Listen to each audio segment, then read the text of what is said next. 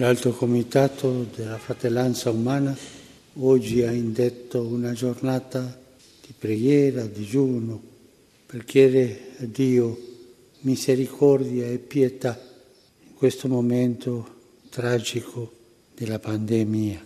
Tutti siamo fratelli.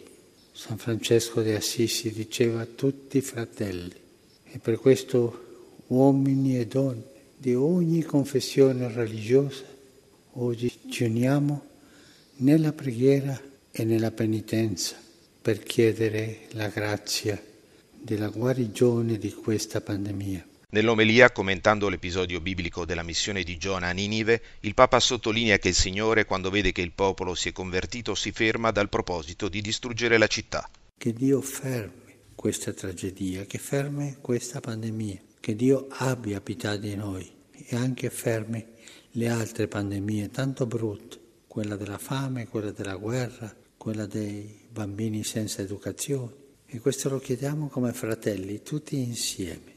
Che Dio benedica tutti noi e abbia pietà di noi.